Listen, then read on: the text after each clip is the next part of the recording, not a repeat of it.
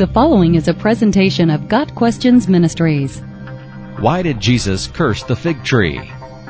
The account of Jesus cursing the barren fig tree is found in two different gospel accounts. First, it is seen in Matthew 21 verses 18 through 22, and then also in Mark 11 verses 12 through 14. While there are slight differences between the two accounts, they are easily reconciled by studying the passages. Like all scripture, the key to understanding this passage comes from understanding the context in which it happened. In order to properly understand this passage, we must first look at the chronological and geographical setting. For example, when did this occur? What was the setting? And where did it happen? Also, in order to fully understand this passage, we need to have an understanding of the importance of the fig tree as it relates to the nation of Israel, and understand how the fig tree is often used in the scriptures to symbolically represent Israel. Finally, we must have a basic understanding of the fig tree itself, its growing seasons, etc. First, in looking at the general chronological setting of the passage, we see that it happened during the week before Jesus' crucifixion. Jesus had entered Jerusalem a day earlier amid the praise and worship of the Jewish people who were looking to him as the king or Messiah who was going to deliver them from Roman occupation. Matthew 21 verses 1 through 11. Now, the next day, Jesus is again on his way to Jerusalem from where he was staying in Bethany. On his way, both Matthew and Mark record that he was hungry and saw a fig tree in the distance that had leaves on it. Mark 11 verse 13. Upon coming to the tree expecting to find something to eat, Jesus instead discovered that the fig tree had no fruit on it, and cursed the tree, saying, May no fruit ever come from you again. Mark 11 verse 14.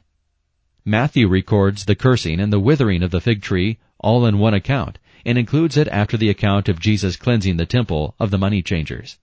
Mark explains that it actually took place over two days, with Jesus cursing the fig tree the first day on the way to cleanse the temple, and the disciples seeing the fig tree withered on the second day when they were again going to Jerusalem from Bethany.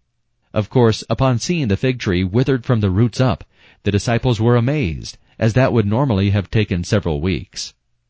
Having reviewed the general chronological setting of the story, we can begin to answer some of many questions that are often asked of it. First of all is the question, why did Jesus curse the fig tree if it was not the right season for figs? The answer to this question can be determined by studying the characteristics of fig trees. The fruit of the fig tree generally appears before the leaves, and because the fruit is green, it blends in with the leaves right up until it is almost ripe. Therefore, when Jesus and his disciples saw from a distance that the tree had leaves, they would have expected it to also have fruit on it, even though it was earlier in the season than what would be normal for a fig tree to be bearing fruit. Also, each tree would often produce two or three crops of figs each season. There would be an early crop in the spring followed by one or two later crops. In some parts of Israel, depending on climate and conditions, it was also possible that a tree might produce fruit 10 out of 12 months. This also explains why Jesus and his disciples would be looking for fruit on the fig tree even if it was not in the main growing season. The fact that the tree already had leaves on it, even though it was at a higher elevation around Jerusalem, and therefore would have been outside the normal season for figs, would have seemed to be a good indication that there would also be fruit on it. As to the significance of this passage and what it means, the answer to that is again found in the chronological setting and in understanding how a fig tree is often used symbolically to represent Israel in the scriptures. First of all, chronologically, Jesus had just arrived at Jerusalem amid great fanfare and great expectations, but then proceeds to cleanse the temple and curse the barren fig tree. Both had significance as to the spiritual condition of Israel. With his cleansing of the temple and his criticism of the worship that was going on there, Matthew 21 verse 13, Jesus was effectively denouncing Israel's worship of God.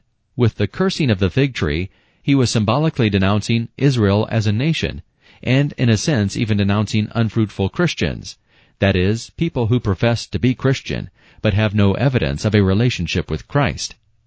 The presence of a fruitful fig tree was considered to be a symbol of blessing and prosperity for the nation of Israel.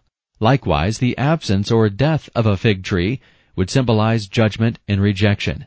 Symbolically, the fig tree represented the spiritual deadness of Israel, who, while very religious outwardly with all the sacrifices and ceremonies, were spiritually barren because of their sins. By cleansing the temple and cursing the fig tree, causing it to wither and die, Jesus was pronouncing his coming judgment of Israel and demonstrating his power to carry it out. It also teaches the principle that religious profession and observance is not enough to guarantee salvation unless there is the fruit of genuine salvation evidenced in the life of the person. James would later echo this truth when he wrote that faith without works is dead. James 2 verse 26. The lesson of the fig tree is that we should bear spiritual fruit. Galatians 5 verses 22 and 23. Not just give an appearance of religiosity. God judges fruitlessness and expects that those who have a relationship with Him will bear much fruit. John 15 verses 5 through 8. Got Questions Ministry seeks to glorify the Lord Jesus Christ by providing biblical answers to today's questions. Online at GotQuestions.org.